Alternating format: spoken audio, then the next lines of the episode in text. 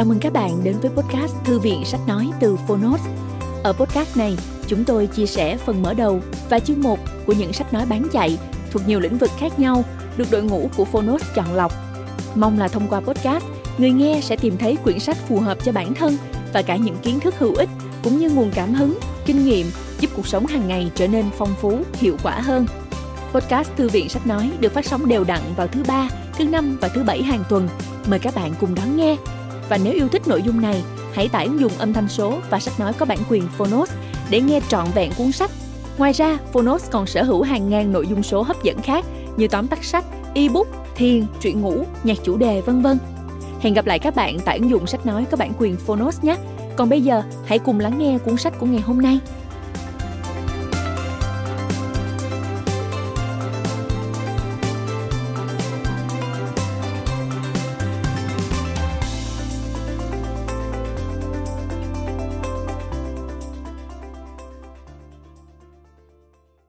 Bạn đang nghe từ Phonos.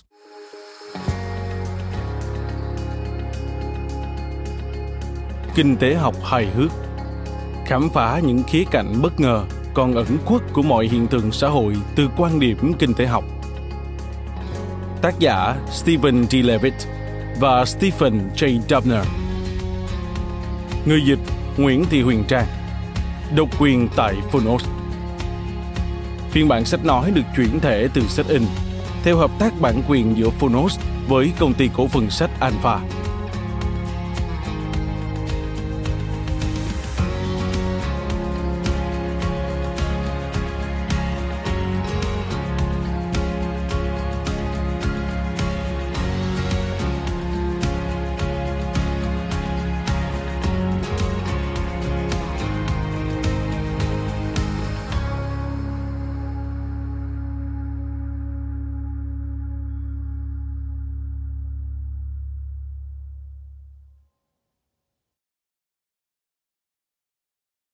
Lời giới thiệu Thời thơ ấu, chúng ta thường đặt ra vô số câu hỏi về thế giới xung quanh mình.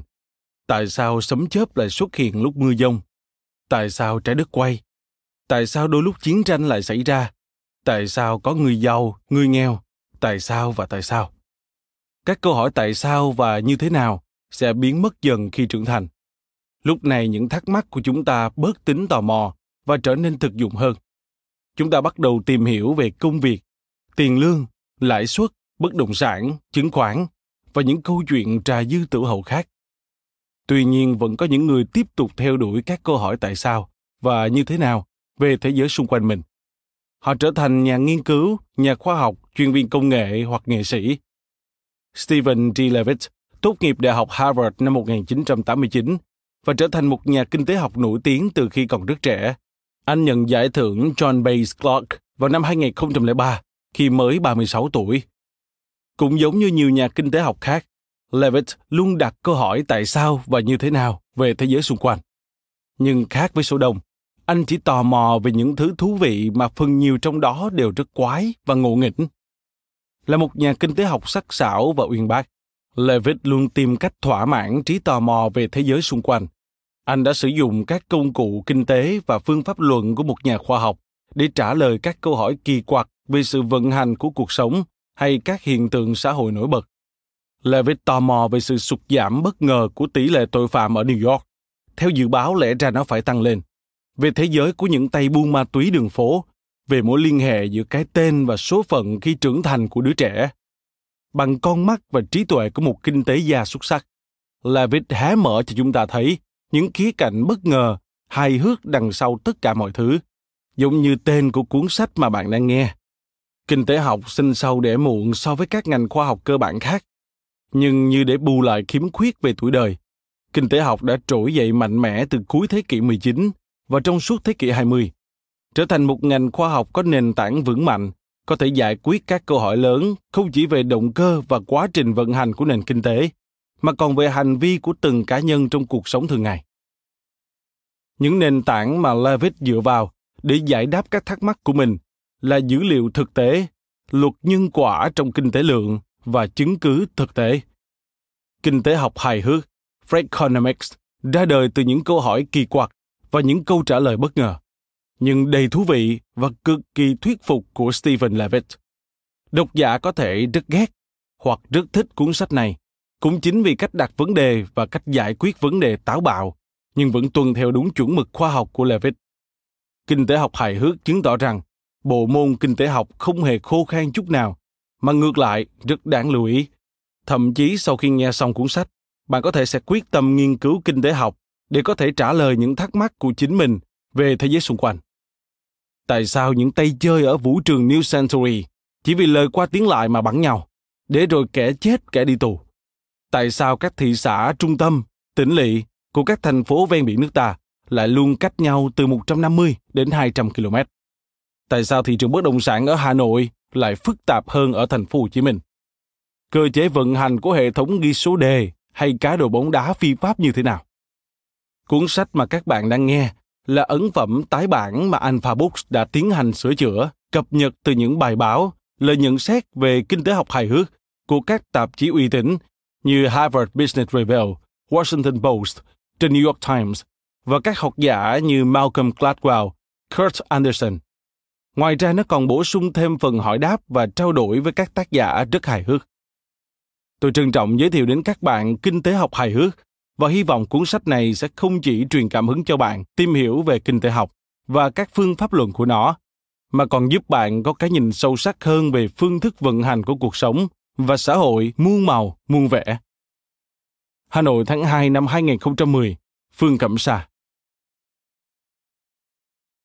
Tóm tắt nội dung chính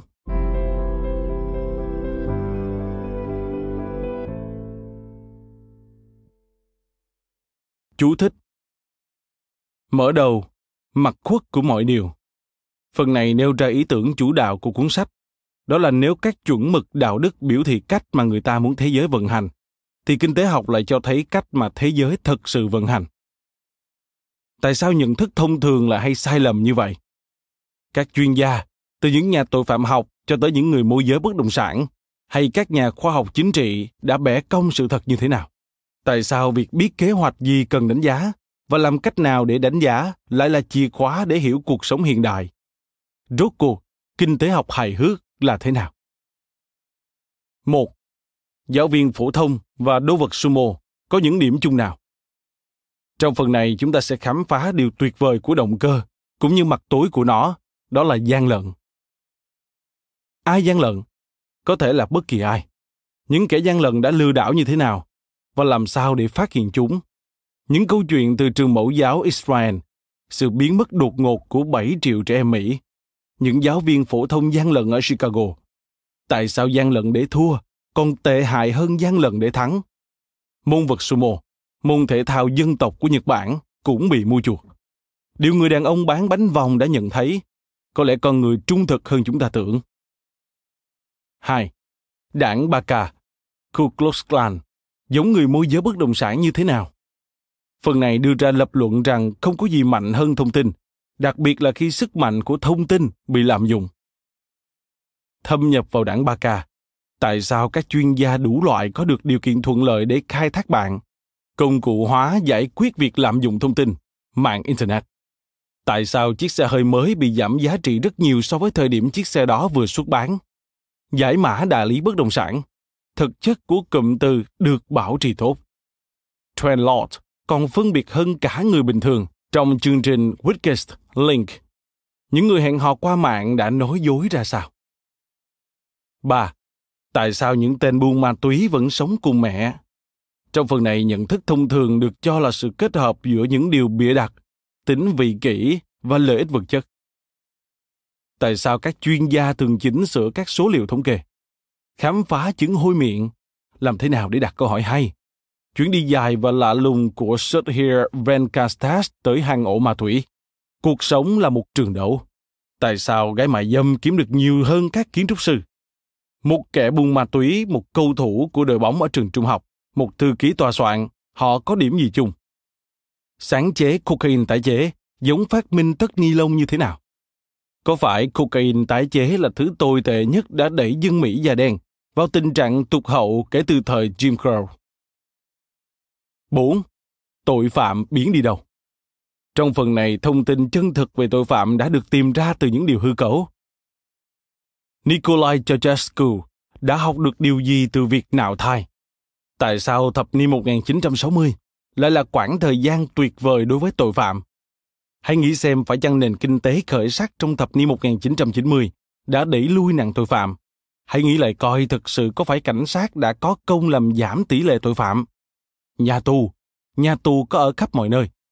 Hãy nhìn thấu vào sự thần kỳ của cảnh sát thành phố New York. Khẩu súng thực ra là cái gì? Tại sao bọn bán cocaine tái chế lại có điểm chung với Best.com? Jane Roe, người ngăn chặn nạn tội phạm, việc hợp pháp hóa nạn phá thai đã làm thay đổi mọi thứ ra sao? 5. Điều gì làm nên bậc cha mẹ tuyệt vời? Trong chương này, xuất phát từ nhiều góc độ khác nhau, chúng ta đặt ra một câu hỏi hóc búa, đó là cha mẹ có thực sự quan trọng không? Biến nghệ thuật làm cha mẹ thành một môn khoa học. Tại sao các chuyên gia về nghệ thuật làm cha mẹ thích làm cho các ông bố bà mẹ hoảng sợ? Thứ gì nguy hiểm hơn, khẩu súng hay bể bơi? Nỗi sợ hãi của các chuyên gia kinh tế những bậc cha mẹ quá kỹ tính và cuộc tranh cãi về vấn đề sinh dưỡng. Tại sao một trường học tốt lại không thực sự tốt như bạn tưởng? Khác biệt về thành tích học tập của người da đen và da trắng và hành xử kiểu da trắng. Tám nhân tố giúp đứa trẻ học tốt ở trường và tám nhân tố trái ngược. 6. Điều gì làm nên bậc cha mẹ tuyệt vời? Phần 2. Tên của đứa con có quan trọng không? Trong chương này, chúng ta sẽ suy xét xem một hành động đầu tiên khi trở thành cha mẹ có tầm quan trọng như thế nào đó là việc đặt tên cho con một cậu bé tên winner và anh trai của cậu tên loser những cái tên rất da đen và rất da trắng sự phân biệt về văn hóa tại sao Seinfeld chưa bao giờ lọt top 50 chương trình thu hút đông khán giả da đen nếu giả như bạn có một cái tên không đẹp bạn có đổi tên không những cái tên cao cấp và những cái tên thấp cấp và bằng cách nào để chuyển từ cái nọ sang cái kia. Britney Spears là hiện tượng, không phải là nguyên nhân. Aviva là cái tên tiếp nối của tên Madison. Các bậc cha mẹ muốn thể hiện điều gì với thế giới khi đặt tên cho con? Chú thích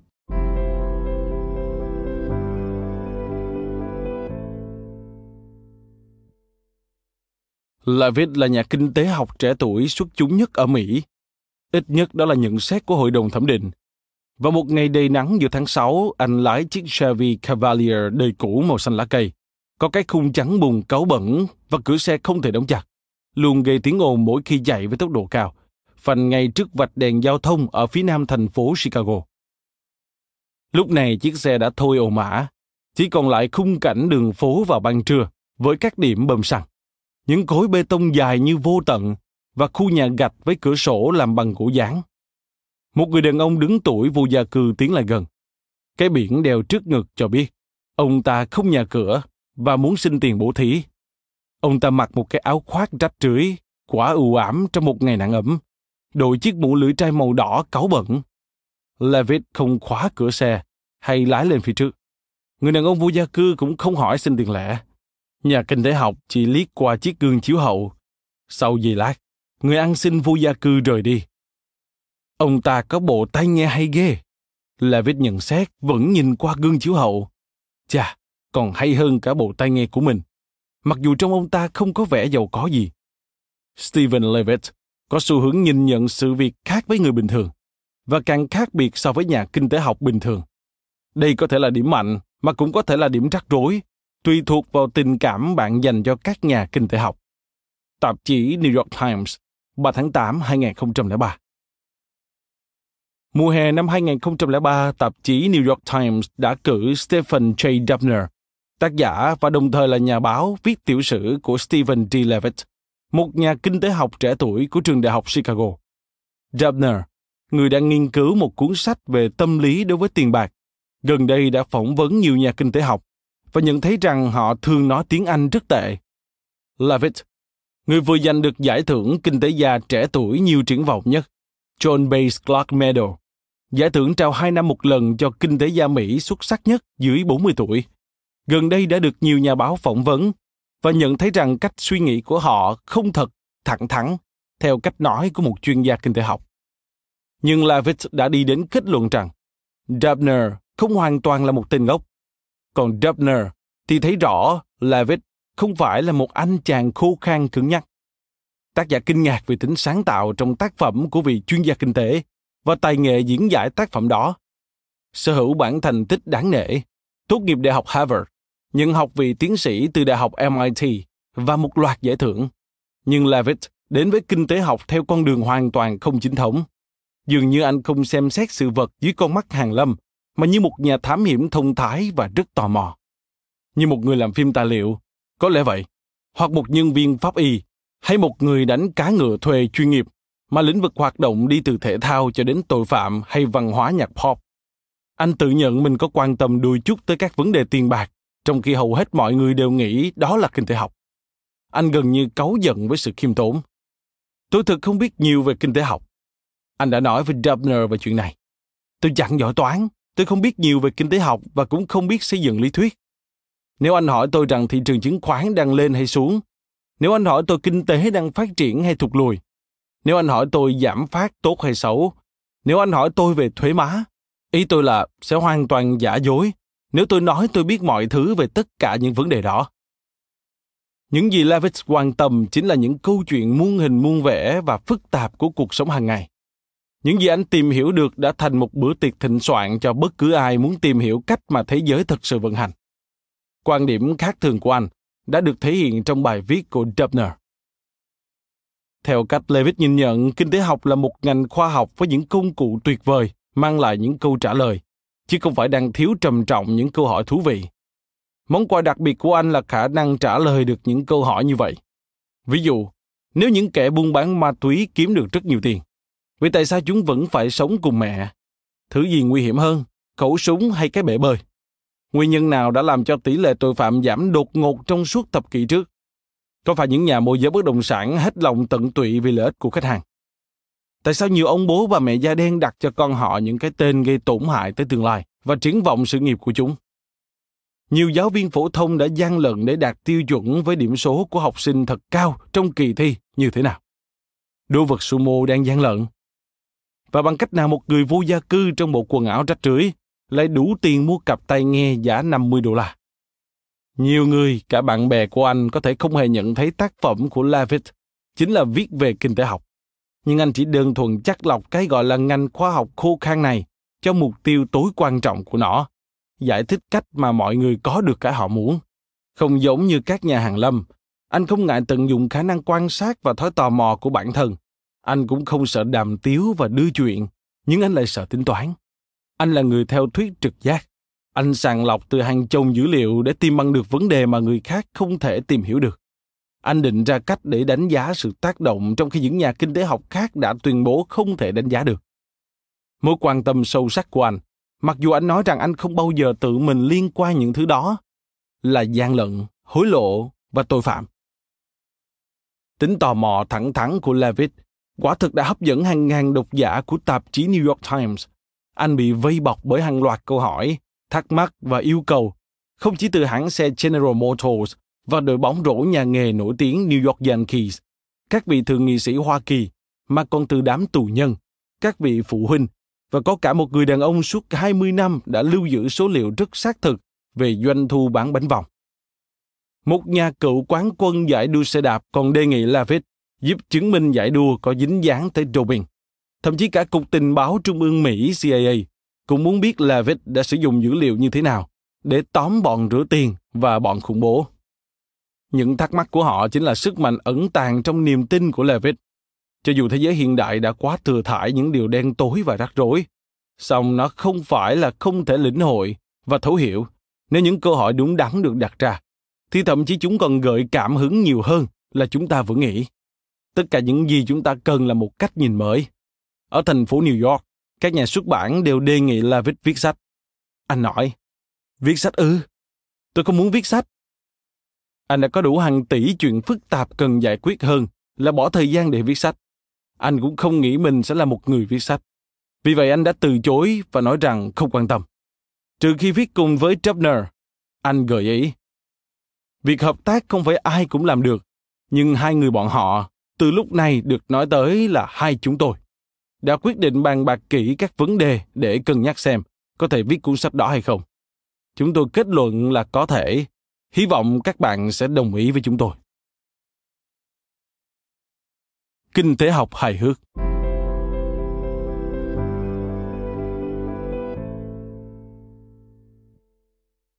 Levitt có cuộc phỏng vấn với Society of Fellows, một câu lạc bộ của các trí thức đáng kính tại Harvard, chuyên tài trợ cho những học giả trẻ thực hiện nghiên cứu trong vòng 3 năm mà không cần một lời cam kết nào. Anh ta cảm thấy mình không thể trì hoãn cơ hội này. Mặc dù ban đầu Levitt không coi bản thân là một nhà tri thức.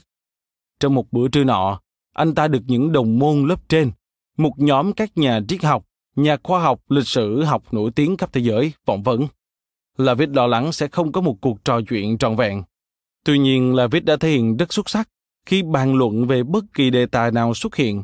Bộ não, loài kiến, triết học. Mặc dù chỉ tình cờ nhớ được nội dung tóm tắt đã đọc, óc hài hước của Lavid bộc lộ rõ khi anh kể cho những đồng môn nghe về hai mùa hè cá cược đua ngựa ở Minnesota, thẳng áp đảo. Cuối cùng, một trong số họ hỏi, tôi thấy rất khó để có thể nhận biết chủ đề thống nhất trong công trình nghiên cứu của anh. Anh có thể giải thích nó được không? Lavid cảm thấy đúng túng. Anh ta không biết chủ đề thống nhất của mình là gì, kể cả khi có nó. Amartya Sen, nhà kinh tế học sẽ đoạt giải Nobel trong tương lai, đã xen vào và tóm tắt ngắn gọn những gì mà ông ta thấy trong đề tài của Levitt. Vâng, đó là đề tài của tôi. Levitt hào hứng nói. Một thành viên khác của câu lạc bộ sau đó cũng đưa ra một đề tài khác. Levitt khẳng định, anh nói đúng, đó là đề tài của tôi. Và cuộc tranh luận đó vẫn cứ diễn ra giống như những chú chó đang giành giật một cút xương, cho tới khi nhà tâm lý học Robert Nozick can thiệp. Nếu là viết được phép chọn vị anh hùng trí tuệ, đó sẽ là Nozick. Nozick hỏi, anh bao nhiêu tuổi rồi Steve? Dạ, 26. Nozick quay sang những người khác và nói, anh ta mới chỉ 26 tuổi. Tại sao anh ta cần một đề tài thống nhất? Có thể là viết sẽ trở thành một tài năng xuất chúng, nên anh ta không cần. Anh ta đặt ra một câu hỏi rồi tự trả lời. Đó là điều rất tốt. Tạp chí New York Times, 3 tháng 8, 2003 Mở đầu Mặt khuất của mọi điều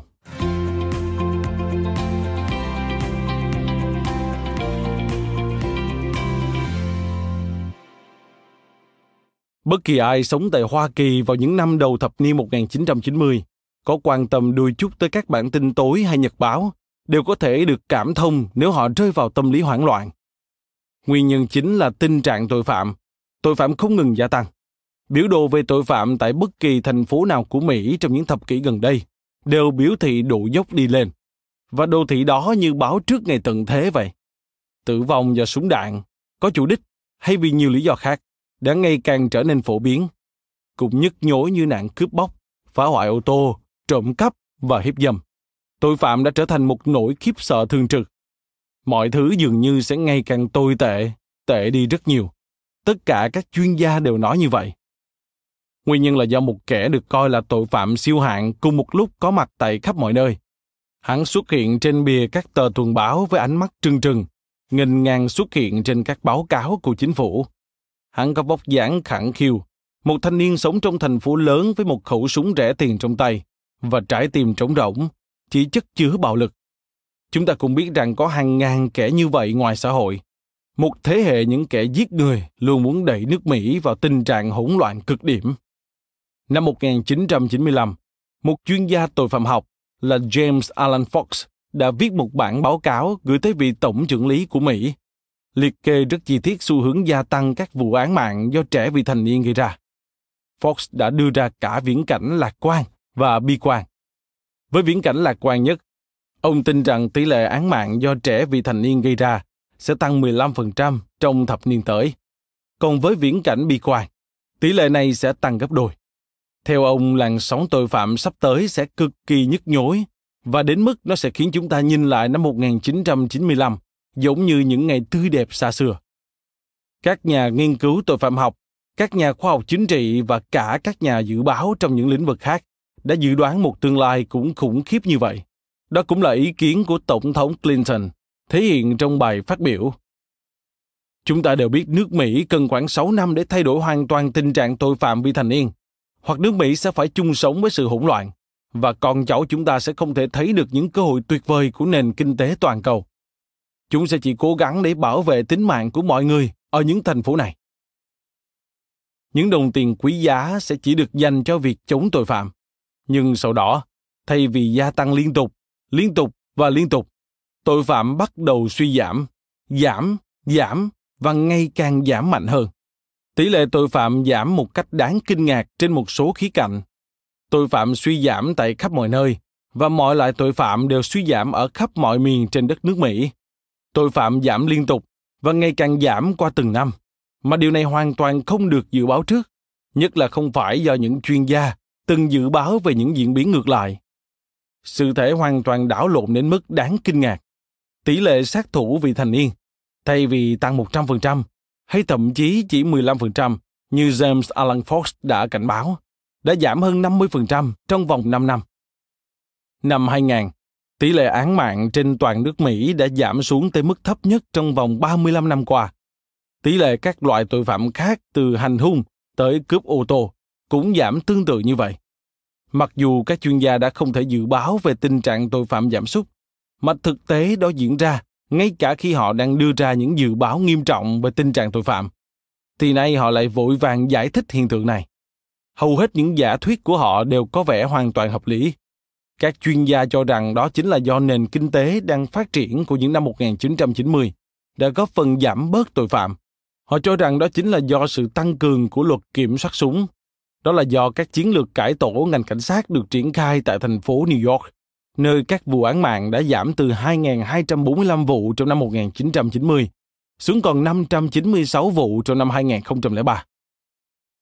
Các giả thuyết này không chỉ hợp lý, chúng còn mang tính khích lệ khi đã gắn sự suy giảm tội phạm với những sáng kiến cụ thể và mới mẻ của xã hội.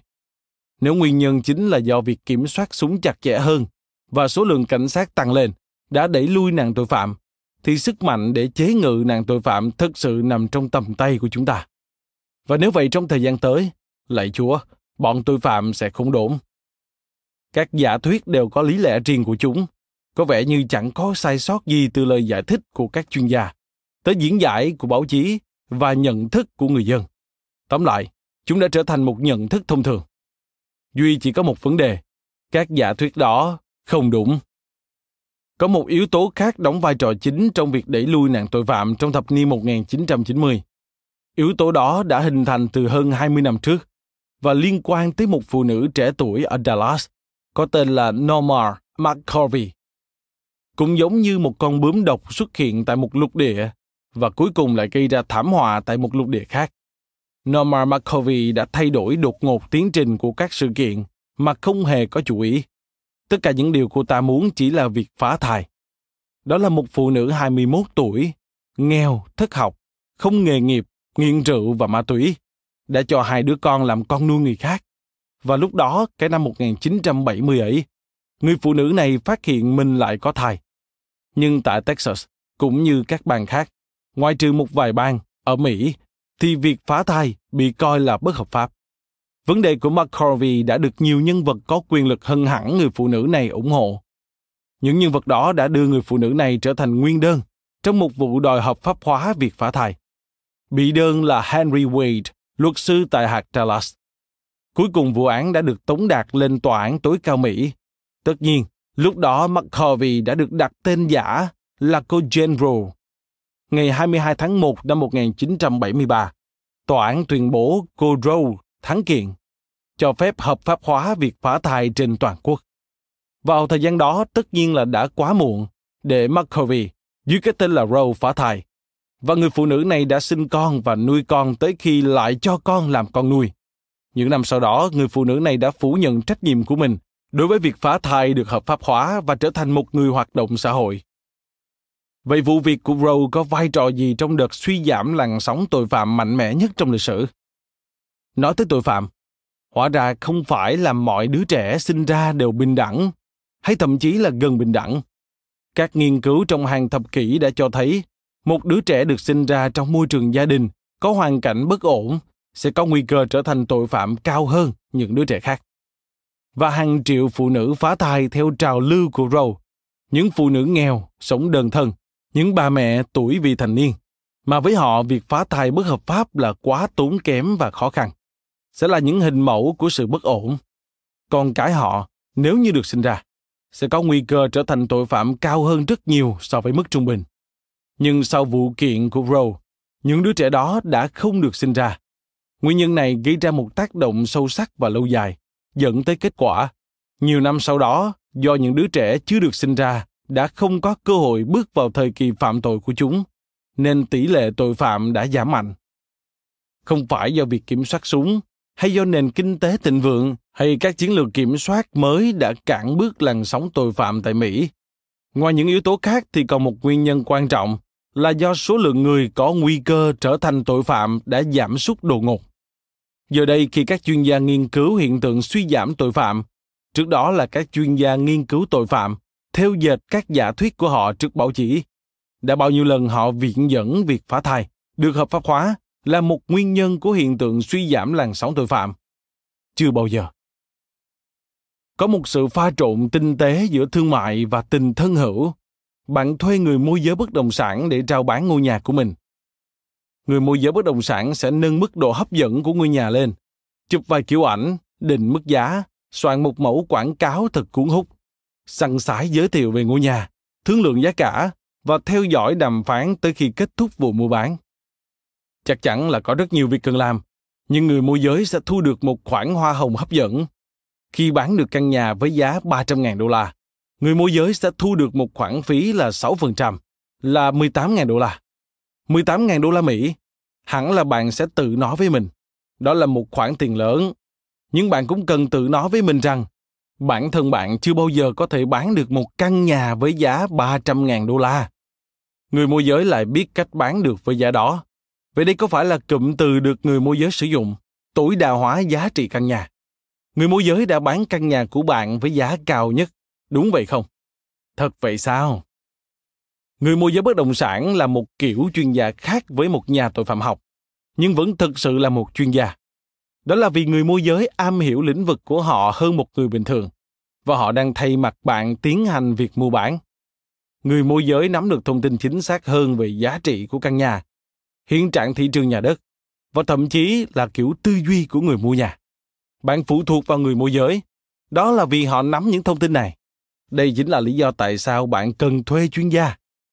Vì thế giới ngày càng phát triển chuyên môn hóa hơn, vô số chuyên gia như trên đã tự làm cho mình trở nên vô cùng cần thiết. Bác sĩ, luật sư, nhà thầu, người mua bán cổ phiếu chứng khoán, công nhân sửa chữa ô tô, người buôn bán cầm đồ, chuyên viên kế hoạch tài chính. Tất cả những nhân vật đó đều có lợi thế to lớn về thông tin. Họ dùng lợi thế của họ để giúp đỡ bạn. Ngươi sẽ thuê họ để mang lại cái bạn cần với mức giá tốt nhất. Thật vậy sao? Thật thú vị biết bao nếu có thể nghĩ như vậy. Nhưng các chuyên gia cũng là con người, và con người đều bị thúc đẩy bởi các động cơ. Do đó nếu giả dụ có chuyên gia nào lừa bịp bạn, thì mức độ giả dối còn phụ thuộc vào động cơ nào thúc đẩy chuyên gia đó. Đôi khi động cơ của chuyên gia cũng vì quyền lợi của bạn. Ví dụ, một nghiên cứu đối với các công nhân sửa chữa ô tô ở California cho thấy Họ thường bỏ qua những phiếu thanh toán nhỏ bằng cách lơ đi việc kiểm tra những chiếc ô tô có lượng khí thải vượt quá tiêu chuẩn cho phép. Lý do là các công nhân sửa chữa sẽ được những khách hàng ấy thường xuyên ghé đến. Nhưng trong một trường hợp khác, động cơ của chuyên gia có thể đi ngược với quyền lợi của bạn. Một nghiên cứu y học đã cho thấy, nhiều bác sĩ sản khoa tại những khu vực có tỷ lệ sinh đẻ đang giảm, thường thực hiện nhiều ca mổ đẻ hơn là tại các khu vực đang có tỷ lệ sinh sản tăng. Điều này cho thấy khi công việc ngày càng khó khăn, các bác sĩ sẽ cố gắng tìm cách đưa ra những thủ tục tốn kém hơn cho bệnh nhân. Đó là một ví dụ đáng suy ngẫm về vấn nạn các chuyên gia lạm dụng vị trí của mình và lợi dụng người khác để khẳng định vị trí đó. Cách tốt nhất để biết được là đánh giá mức độ thành thật khi một chuyên gia nào đó cung cấp cho bạn một dịch vụ và khi anh ta tự làm cho bản thân anh ta. Thật không may là bác sĩ phẫu thuật không tự phẫu thuật cho mình. Hồ sơ bệnh án của anh ta cũng không được công khai. Cũng như anh công nhân sửa chữa ô tô, không tự sửa xe ô tô của mình. Tuy nhiên, kinh doanh bất động sản là công việc được công khai. và những người môi giới bất động sản thường tự bán cả nhà của họ. Một bản tổng hợp số liệu gần đây cho thấy, trong số gần 100.000 căn nhà tại khu ngoại ô Chicago, có tới 3.000 căn thuộc sở hữu của những người môi giới bất động sản. Trước khi đi sâu vào các số liệu, có một câu hỏi được nêu ra. Đâu là động cơ của người môi giới bất động sản khi họ bán căn nhà của chính họ? Thật đơn giản, để có được một giá bán tốt nhất. Có lẽ đây cũng là động cơ của bạn khi rao bán căn nhà của mình. Và do vậy, động cơ của bạn và động cơ của người môi giới bất động sản dường như có thể song hành. Sau cùng thì tiền hoa hồng của người môi giới sẽ dựa trên giá bán của căn nhà. Nhưng khi tính tới động cơ, thì việc chia tiền hoa hồng cũng khá phức tạp. Thứ nhất, 6% hoa hồng sẽ được chia cho người môi giới của bên mua và người môi giới của bên bán. Mỗi người môi giới sẽ chuyển lại một nửa phần của họ cho hãng của mình. Nghĩa là chỉ có 1,5% hoa hồng là vào thẳng túi của người môi giới. Vì vậy, trong vụ mua bán căn nhà trị giá 300.000 đô la của bạn, phần tiền hoa hồng là 18.000 đô la. Số tiền thuộc về người môi giới sẽ là 4.500 đô la. Khoản tiền đó không hề nhỏ, bạn sẽ nói vậy. Nhưng sẽ thế nào nếu thực ra giá trị của căn nhà đó còn cao hơn 300.000 đô la? Sẽ thế nào nếu như chỉ thêm một chút công sức, kiên nhẫn và vài mẫu quảng cáo, người môi giới đó có thể bán căn nhà với giá 310.000 đô la. Sau khi trả tiền hoa hồng, bạn có thể bỏ túi được thêm 9.400 đô la. Những phần tiền hoa hồng thêm cho người môi giới chỉ là 1,5% của số tiền 10.000 đô la tính thêm, nghĩa là chỉ có 150 đô la. Nếu bạn có được 9.400 đô la, trong khi người môi giới chỉ kiếm được thêm 150 đô la, vậy rốt cuộc có lẽ động cơ của anh ta không còn song hành với bạn nữa. Nhất là khi người môi giới đó phải chi trả tiền quảng cáo và làm mọi việc. Vậy liệu người môi giới có sẵn lòng bỏ thêm thời gian, tiền bạc và công sức chỉ để kiếm thêm 150 đô la? Một cách để làm rõ là so sánh sự khác nhau giữa các số liệu mua bán nhà đất của các căn nhà thuộc quyền sở hữu của những người môi giới bất động sản và các căn nhà họ nhận bán cho khách hàng của họ xem xét các số liệu mua bán hơn 100.000 căn nhà tại Chicago và kiểm soát tất cả các số liệu biến đổi như địa điểm, tuổi đời, chất lượng của căn nhà, thẩm mỹ và các yếu tố khác. Rõ ràng là người môi giới bất động sản thường giữ căn nhà của mình trên thị trường trung bình dài hơn 10 ngày và bán căn nhà đó với giá cao hơn 3%, hay là 10.000 đô la cho mỗi căn nhà trị giá 300.000 đô la. Khi người môi giới trao bán căn nhà của mình, người đó sẽ giữ nó cho tới khi bán được với giá cao nhất. Khi người môi giới bán căn nhà của bạn, người đó sẽ bán ngay nó khi được mức giá kha khá. Giống như người buôn cổ phiếu, người môi giới bất động sản luôn muốn bán được nhà và bán thật nhanh chóng. Tại sao không? Phần được chia thêm 150 đô la là quá ít ỏi để tạo động cơ cho người môi giới đó. Một sự thật trong số những sự thật chính trị được coi là chân thực hơn cả tiền bạc mua lá phiếu cử tri. Arnold Schwarzenegger, sinh ngày 30 tháng 7 năm 1947, thống đốc bang California từ 17 tháng 1 2003 cho đến 4 tháng 1 2011. Michael Bloomberg, sinh ngày 14 tháng 2 1942, hiện nay là thị trưởng thành phố New York. John Corzine, sinh ngày 1 tháng 1 năm 1947, là thống đốc bang New Jersey từ 17 tháng 1 2006 đến 19 tháng 1 2010. Những nhân vật này chính là những ví dụ điển hình và ấn tượng trong thời gian gần đây.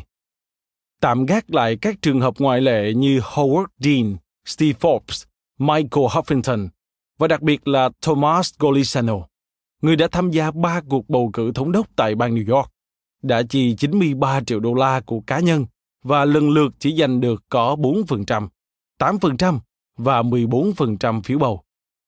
Hầu hết mọi người sẽ đồng ý rằng tiền bạc có ảnh hưởng thái quá tới các cuộc bầu cử và số tiền chi cho các vận động chính trị là quá lớn. Quả thực, các số liệu bầu cử chứng tỏ đúng là ứng cử viên nào chi nhiều tiền hơn cho các cuộc vận động bầu cử thường sẽ giành thắng lợi. Nhưng tiền bạc có phải là yếu tố tạo nên chiến thắng? Có vẻ như khá hợp lý khi nghĩ theo cách như vậy. Cũng giống như sự hợp lý khi nghĩ rằng nền kinh tế phát triển mạnh trong những năm 1990 đã giúp giảm bớt tội phạm. Nhưng hai sự việc tương quan với nhau, không có nghĩa là sự việc này dẫn tới sự việc kia. Sự tương quan đơn giản chỉ có nghĩa là có một mối quan hệ tồn tại giữa hai nhân tố. Có thể gọi chúng là X và Y. Nhưng mối quan hệ đó không nói lên điều gì về chiều hướng của quan hệ đó. Có thể là X dẫn tới Y, cũng có thể là Y dẫn tới X, và cũng có thể là cả X và Y đều do một nhân tố khác dẫn tới, nhân tố Z. Hãy suy nghĩ về mối tương quan này. Ở những thành phố xảy ra nhiều án mạng, thường cũng có rất nhiều cảnh sát. Bây giờ cần xét mối tương quan cảnh sát án mạng tại hai thành phố lớn, Denver và Washington DC. Cả hai thành phố có dân số bằng nhau, nhưng Washington có số cảnh sát nhiều hơn gấp gần 3 lần so với Denver. Và thành phố này cũng có số vụ án mạng nhiều hơn gấp 8 lần thành phố Denver. Tuy nhiên, chỉ trừ khi anh có nhiều thông tin hơn, nếu không rất khó nói cái gì dẫn đến cái gì. Người nào đó thiếu hiểu biết có thể xem xét những con số này và kết luận rằng do số cảnh sát dôi dư tại Washington đã dẫn đến số vụ án mạng nhiều hơn đó. Cách suy nghĩ thiển cận đã tồn tại từ rất lâu đó, thường gây ra cách hành xử cũng thiển cận. Hãy nhớ lại câu chuyện dân gian xưa về một Nga hoàng khi biết rằng địa phương bị bệnh tật hoành hành nhiều nhất trong vương quốc của mình, cũng chính là địa phương có nhiều bác sĩ nhất. Giải pháp của ông ta là gì? Ông ta đã ngay lập tức ra lệnh giết hết các bác sĩ. Bây giờ quay trở lại với các vấn đề chi phí cho các cuộc vận động bầu cử để tìm ra mối quan hệ giữa tiền bạc và bầu cử cần tìm hiểu về động cơ đóng góp tài chính cho cuộc vận động. Hãy coi bạn là người có thể sẽ đóng góp 1.000 đô la cho một ứng cử viên. Khả năng ở đây là bạn sẽ góp tiền vào một trong hai trường hợp.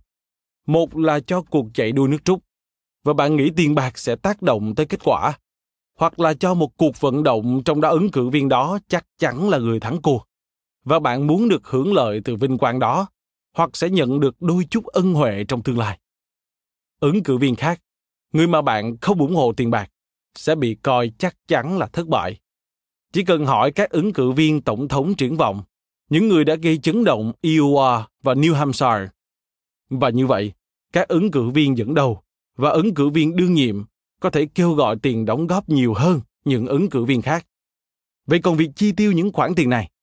Những ứng cử viên đương nhiệm và ứng cử viên dẫn đầu có nhiều tiền hơn nhưng họ chỉ tiêu nhiều tiền khi lâm vào tình thế có nguy cơ thất bại hoặc khi cuộc vận động sau đó có thể trở thành cuộc đấu cam go hay khi một đối thủ đáng gờm hơn xuất hiện nói thêm iowa và new hampshire tên hai bang của mỹ nơi thượng nghị sĩ john kerry đã lội ngược dòng đến hai lần tiến hành cuộc hoán đổi ngôi vị đáng nể vượt qua cựu thống đốc bang vermont howard dean trong một cuộc bầu cử sơ bộ Trở lại nội dung chính. Bây giờ hãy hình dung hai ứng cử viên. Một người có tố chất thu hút mọi người, còn người kia thì không. Ứng cử viên có năng lực thu hút vận động được nhiều tiền hơn và giành thắng lợi dễ dàng. Nhưng có phải tiền bạc đã đem lại chiến thắng? Hay là do khả năng lôi cuốn đã đem lại nhiều phiếu bầu và cả tiền bạc cho ứng cử viên đó? Đây là câu hỏi quan trọng nhưng rất khó trả lời. Cuối cùng thì chẳng dễ gì định lượng được sự lôi cuốn đối với cử tri. Vậy có thể định lượng bằng cách nào? Thực sự là không thể. Ngoại trừ một trường hợp đặc biệt. Mấu chốt là đánh giá một ứng cử viên chống lại chính anh ta. Nghĩa là ứng cử viên A ngày hôm nay cũng giống như ứng cử viên A của hai hay bốn năm tới. Tương tự với ứng cử viên B. Nếu như chỉ ứng cử viên A chạy đua với ứng cử viên B trong hai cuộc bầu cử liên tiếp, nhưng trong mỗi cuộc bầu cử lại chi các khoản tiền khác nhau. Vậy thì khi khả năng lôi cuốn của các ứng cử viên không mấy thay đổi, chúng ta có thể đo lường được tác động của tiền bạc. Quả thực như đã được biết, hai ứng cử viên luôn cùng chạy đua trong các cuộc bầu cử liên tiếp trong gần một ngàn cuộc chạy đua giành các ghế trong Quốc hội Mỹ kể từ năm 1972. Những con số đã nói gì về các trường hợp đó? Đây là một bất ngờ số tiền mà các ứng cử viên đã chi cho vận động bầu cử hầu như không có ý nghĩa gì. Một ứng cử viên thắng cuộc có thể cắt giảm một nửa số tiền chi tiêu và chỉ mất đi một phần trăm số phiếu bầu. Trong khi đó, một ứng cử viên thua kém nếu tăng gấp đôi số tiền đó cũng chỉ có thể hy vọng có thêm một phần trăm số phiếu bầu mà thôi. vấn đề thực sự đối với một chính trị gia không phải là tiêu bao nhiêu tiền vấn đề nằm ở chỗ ông ta là ai điều tương tự có thể được đề cập và sẽ tiếp tục được đề cập trong chương 5 về các bậc cha mẹ một số chính trị gia có tố chất thu hút các cử tri trong khi một số khác lại không có tổ chức đó và không có khoản tiền nào có thể thay đổi được nhiều khả năng này các ông Dean, Forbes, Huffington và Golisano tất nhiên đều đã hiểu được điều này. Nói thêm, James H. Dean, chính trị gia người Mỹ. Michael Huffington, sinh ngày 3 tháng 9 năm 1947 tại Dallas, Texas, là chính trị gia và nhà sản xuất phim người Mỹ, thành viên Quốc hội Mỹ từ năm 1993 đến năm 1995. Trở lại nội dung chính. Ngoài ra còn một mặt khác của vấn đề tranh cử. Có thực sự là số tiền chi cho các cuộc vận động bầu cử vô cùng lớn. Trong mỗi cuộc tranh cử điển hình hàng năm, bao gồm cả vận động bầu cử tổng thống, nghị sĩ thượng viện và hạ viện Mỹ, đã có khoảng một tỷ đô la được chi. Số tiền này có vẻ như là một khoản rất lớn, trừ khi bạn để tâm so sánh chúng với những thứ dường như ít quan trọng hơn, những cuộc bầu cử dân chủ. Số tiền mà người Mỹ chi cho kẹo cao su cũng tương đương như vậy. Cuốn sách này không đề cập tới giá cả của kẹo cao su, chi phí cho chiến dịch tranh cử, nhà môi giới bất động sản thiếu trung thực, hoặc ảnh hưởng của việc phá thai hợp pháp đến sự suy giảm của tỷ lệ tội phạm. Đúng là nó có nhắc đến các chủ đề đó và còn nhiều chủ đề nữa, từ nghệ thuật làm cha mẹ cho đến cơ cấu gian lận, từ cấu trúc nội bộ của đảng Ba K đến tình trạng phân biệt chủng tộc trong trò chơi truyền hình The Wicked Link. Mục đích của cuốn sách này là lột bỏ một vài lớp vỏ bên ngoài của cuộc sống hiện đại để xem điều gì ẩn giấu bên trong. Con người thường đặt ra hàng loạt câu hỏi một số vô thưởng vô phạt nhưng số khác lại đề cập tới những vấn đề sống còn. Những câu trả lời nghe có vẻ ngớ ngẩn nhưng thực chất rất rõ ràng và chính xác chúng ta sẽ tìm kiếm những đáp án này từ dữ kiện dưới dạng điểm thi của học sinh tiểu học danh sách thống kê tội phạm ở new york hay số liệu doanh thu của một tay buôn bán ma túy. Thường thì chúng ta tận dụng được những dữ kiện vô tình bị bỏ quên, ví dụ như vệt trắng mà máy bay để lại trên trời cao. Nếu việc phát biểu hoặc lý thuyết hóa một chủ đề theo quan điểm truyền thống mang lại hiệu quả, thì khi thay đổi chúng bằng các dữ kiện chân thực, chúng ta sẽ hình thành một nhận thức mới đáng ngạc nhiên. Người ta có thể lý luận rằng đạo đức học thể hiện cách mà người ta muốn thế giới vận hành. Trong khi kinh tế học là cho thấy cách mà thế giới thật sự vận hành. Kinh tế học, trên hết, là một môn khoa học đo lường. Nó bao gồm một tập hợp các công cụ cực kỳ hiệu quả và mềm dẻo, có thể đánh giá một cách đáng tin cậy một mớ bùng nhùng thông tin để xác định tác động của bất kỳ nhân tố nào, hay ngay cả tác động tổng thể. Rốt cục, kinh tế học chính là một mớ bùng nhùng thông tin về chỗ làm, bất động sản, ngân hàng và đầu tư. Nhưng các công cụ của kinh tế học cũng có thể được áp dụng một cách đơn giản vào các chủ đề thú vị hơn. Do vậy, cuốn sách này được viết từ thế giới quan rất đặc thù, dựa trên một vài ý tưởng cơ bản sau. Một, động cơ là hòn đá tảng của cuộc sống hiện đại. Biện pháp thấu hiểu hoặc khám phá chúng là chìa khóa đúng đắn để giải quyết mọi câu đố, từ tội ác bạo lực cho đến gian lận thể thao và hẹn hò qua mạng. 2. Nhận thức thông thường, thường sai. Tội ác không bùng phát vào những năm 1990. Chỉ có tiền thì không đủ để thắng cử. Và, ngạc nhiên chưa? Uống 8 ly nước một ngày chưa bao giờ cho thấy có lợi ích gì đối với sức khỏe của bạn.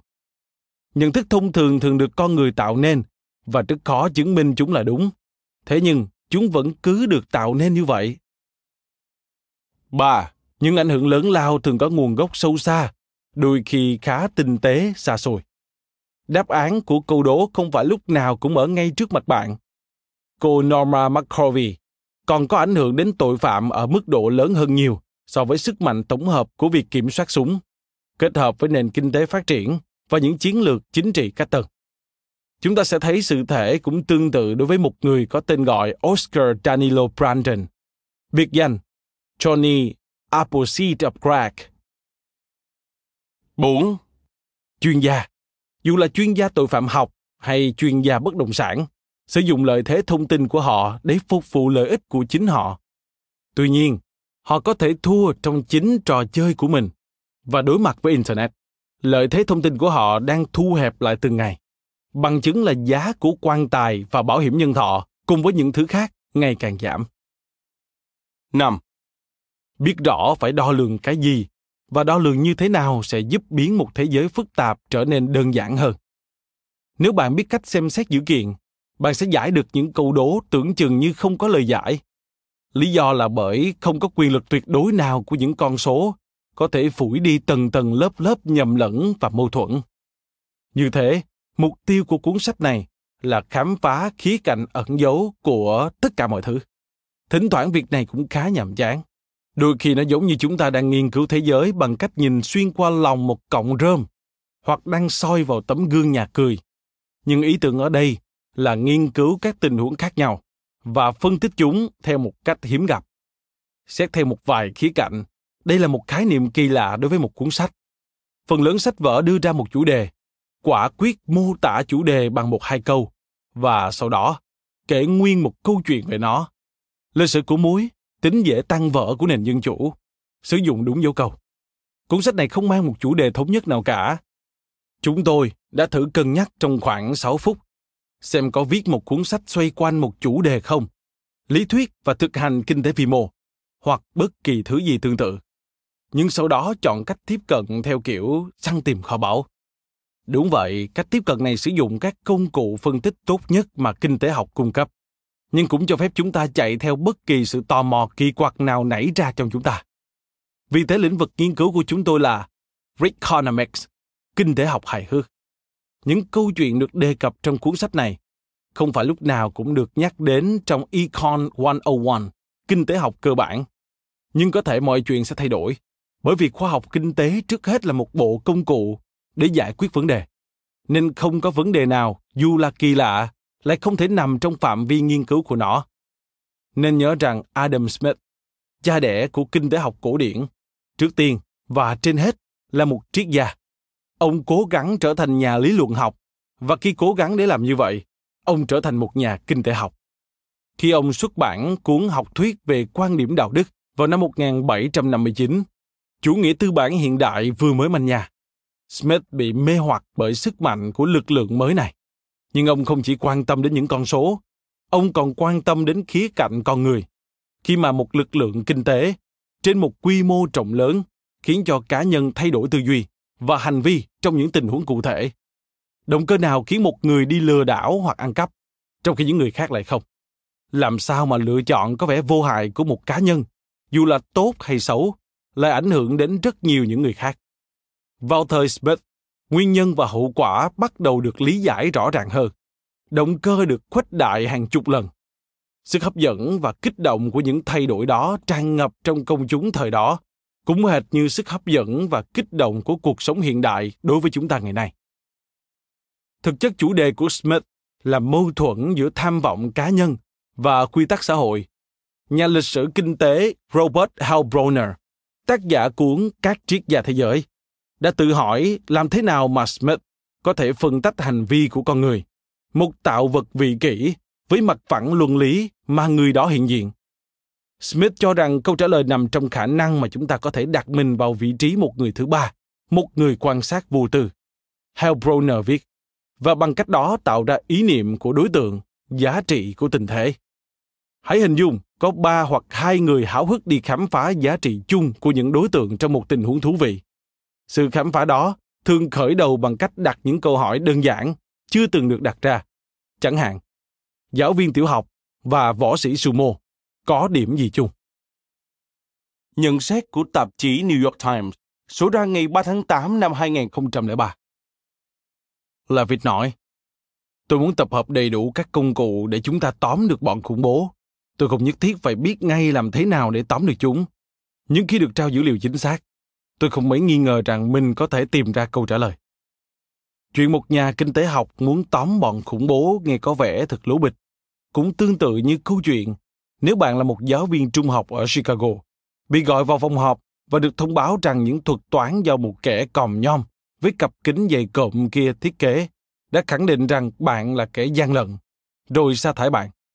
Stephen Lavitt có thể không hoàn toàn tin vào bản thân, nhưng anh ta tin rằng giáo viên, tội phạm và đại lý bất động sản, thậm chí ngay cả chính trị gia, nhà phân tích của Cục Tình báo Mỹ cũng có thể đang gian lận, nhưng số liệu thì không thể nói dối. Cảm ơn các bạn đã lắng nghe podcast Thư viện Sách Nói. Podcast này được sản xuất bởi Phonos, ứng dụng sách nói có bản quyền và âm thanh số dành cho người Việt. Hẹn gặp lại ở những tập tiếp theo.